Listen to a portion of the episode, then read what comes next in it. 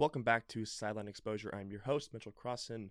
The college football playoff semifinals are over. It is Sunday, January 1st. Happy New Year. And this was one of the best two semifinal games we've had in the history of the college football playoff.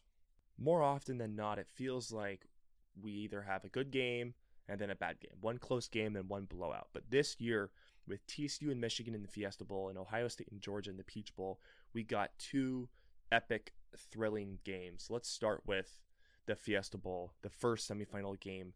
TCU defeats Michigan, and I think TCU pulled off the biggest upset in college football playoff history.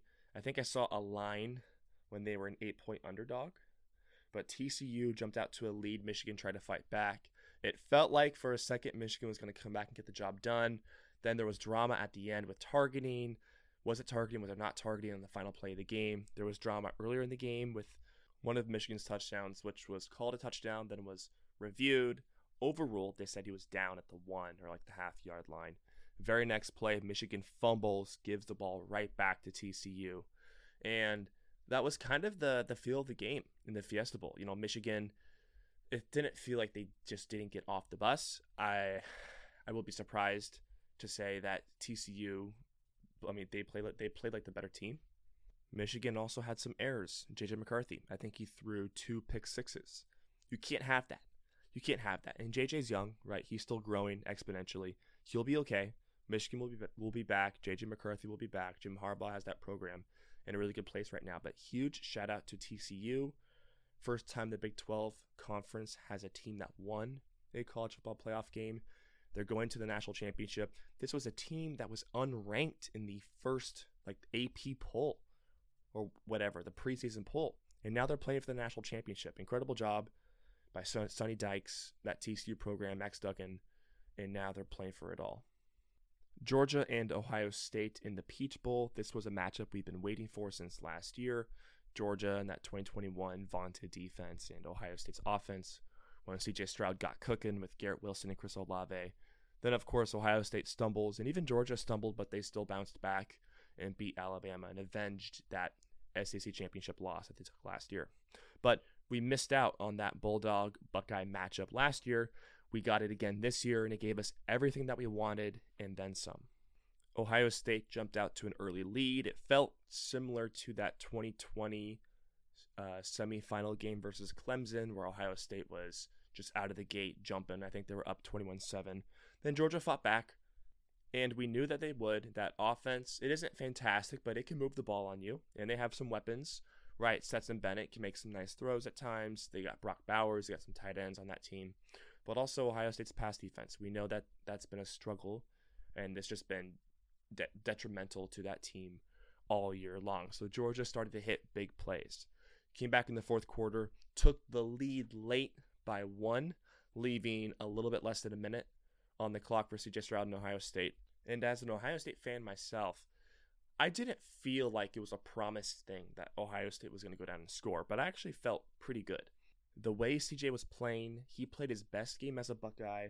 What are his numbers? I got it right here. He went 23 of 34 for 382 and four touchdowns. He also rushed for 70 yards, and we'll get into that in a second. But CJ was evading Georgia defenders all night long, moving up in the pocket, moving out of the pocket, throwing on the run, looked like the best quarterback in the country. And here's the thing with this matchup, which was interesting. You could argue that Ohio State and their offense hadn't played a defense like Georgia.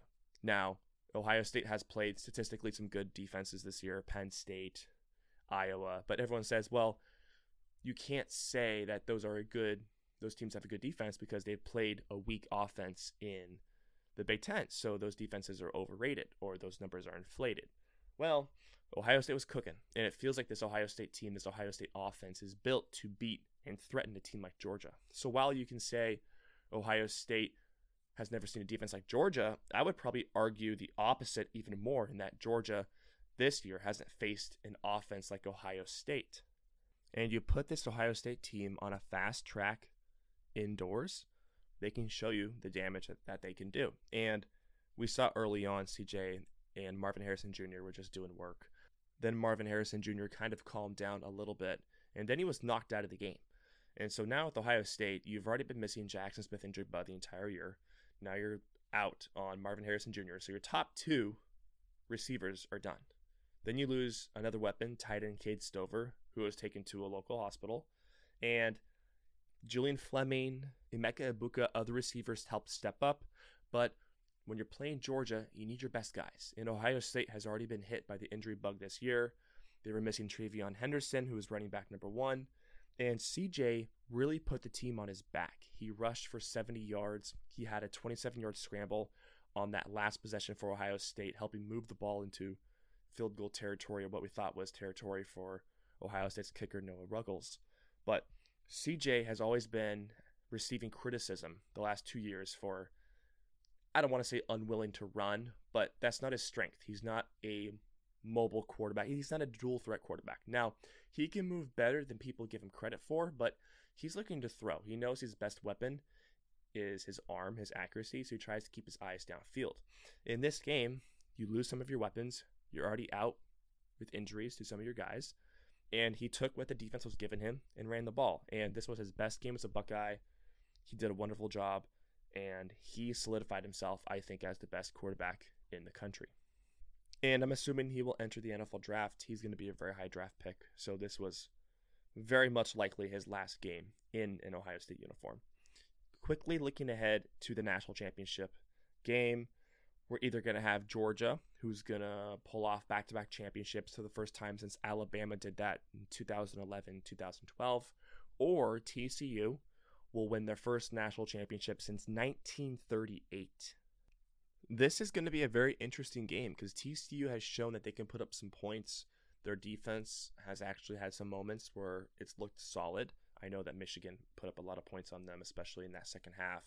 But Georgia, I mean, it wasn't like they had a walkover against Ohio State, right? So both teams are kind of a little beaten, a little battered, a little bruised. And you have a little bit of time before the national championship. But it's interesting to see this matchup because it's another offensive firepower with TCU going up against the so-called vaunted Georgia defense, which may not be as impressive. We know that they lost a lot of guys to the NFL draft last year from that great defense, but still this year, I mean, you got Jalen Carter, you got some guys in that defense, and what Georgia is so good at is bringing, you know, those blitz packages, bringing those safeties down, and they're very, very good at that. You saw them hit home against C.J. Stroud a couple times when he couldn't evade those defenders, but I think it'll be a fun game. And it's either going to be Georgia, who is the premier number one team program in college football right now, that's going to remain the king, or let's see if TCU can finish off this Cinderella run, March Madness type of feel. But for now, in the meantime, that will do it for this week's episode of SE. Thanks for listening. You can follow us on our social medias at Sideline Exposure on everything except for Twitter at Sideline Expose. Thanks for listening. Stay tuned with us for a recap after the national championship game. And as always, go Bucks.